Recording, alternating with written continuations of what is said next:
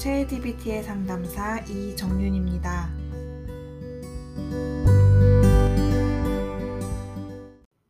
오늘은 이천이십이 년 칠월 이십이일 금요일, 현재 시각은 오전 열한 시 십 분입니다.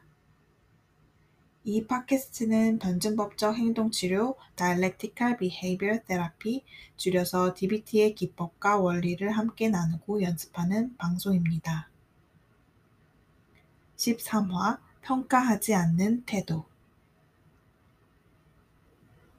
여러분, 오늘은 마음이 무겁고 불편할 때 떠올리면 좋을 평가하지 않는 태도를 소개하려고 합니다.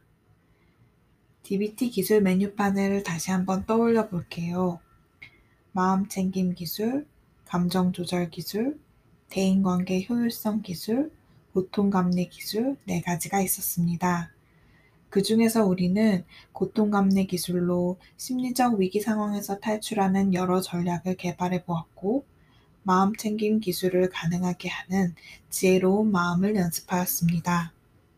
또 지난 시간까지는 대인관계 효율성 기술을 관계의 지향점, 상대방, 나 세 가지 영역으로 나누어 연습하였습니다. 디비티에서는 변화를 추구하는 적극적인 기술들을 연습한 후에 자꾸 다시 현재로 돌아와 있는 그대로를 받아들이는 마음챙김을 준비운동처럼 반복합니다. 그동안의 디비티 기술 연습 여정을 열심히 따라오셨다면 지금쯤 멈추어 서서 준비운동이 필요한 시점이 되었을 거예요. 지금, 현재, 여기로 와서 심호흡을 할게요.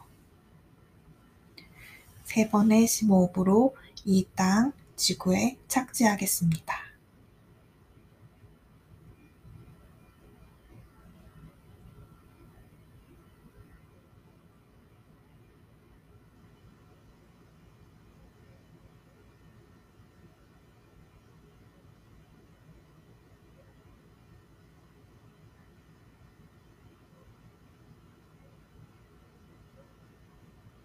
이 세상의 유일한 당신이 여기에 있는 그대로 숨쉬고 있습니다. 우리에게 다양한 디비티 기술이 왔다 갔고 나에게 어려운 상황들을 되돌아보았습니다. 삶은 늘 다이나믹하게 흘러가네요. 이 삶을 조금 더 기꺼이 힘들이지 않고 안고 갈 수 있는 방법이 있을까요? 마음이 불편하고 삶이 어렵게 느껴질 때 당신은 분명 어떤 평가를 내리고 있을 것입니다. 나는 이러이러한 사람이다. 이래서 안 된다. 이것이 부족하다. 저 사람은 이러이러한 사람이다. 그래서 안 된다. 이것이 부족하다. 우리는 어떤 서로 다른 것을 구별하기 위해서, 그리고 주어진 상황을 평가하기 위해서 이것은 이게 맞다는 판단을 지속적으로 하려고 합니다. 아마도 당신은 오랜 경험을 통해 발전시켜온 당신의 판단력으로 성취를 하고 어려운 문제를 해결해 왔을 겁니다. 그런데 사람의 마음과 관련해서는 이런 판단력이 잘 통하지 않는 것 같습니다. 나에게는 자명하게 맞다고 느껴지는 일이 왜 불편한 결과를 초래할까요?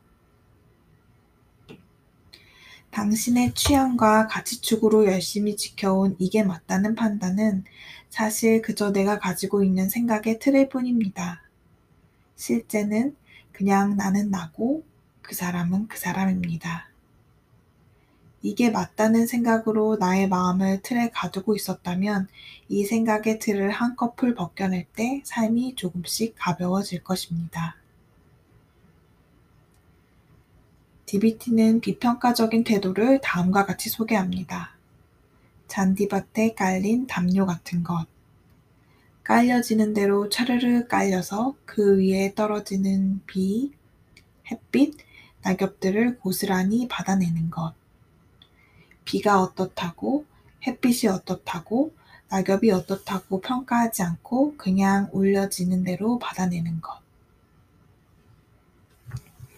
저는 상담에서 이를 상대방과 나를 같은 선상에 둔다고 많이 표현합니다.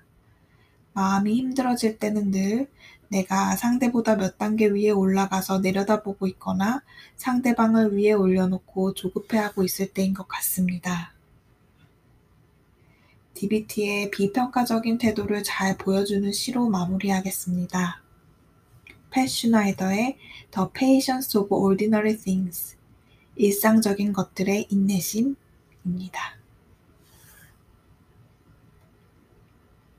그건 사랑일까요? 아닐까요? 컵이 어떻게 차를 담고 있는지, 의자가 어떻게 단단하고 견고하게 서 있는지, 바닥이 어떻게 신발의 밑창과 발가락을 받아내고 있는지, 발바닥이 어떻게 자신이 있어야 할 곳을 알고 있는지, 나는 일상적인 것들의 인내심에 대해서 생각합니다. 어떻게 옷들이 옷장에서 정중하게 기다리고 있는지, 그리고 어떻게 비누가 받침 위에서 조용히 말라가고 있는지, 그리고 어떻게 수건이 등에 묻은 물기를 빨아들이는지, 그리고 사랑스런 계단의 반복, 그리고 무엇이 창문보다 더 너그러울 수 있을까요? 마치겠습니다. 저는 나와 세상의 모든 것들은 그 고유의 형태로 존재할 뿐이고 맞거나 틀림이 없음을 믿으며 상담을 합니다.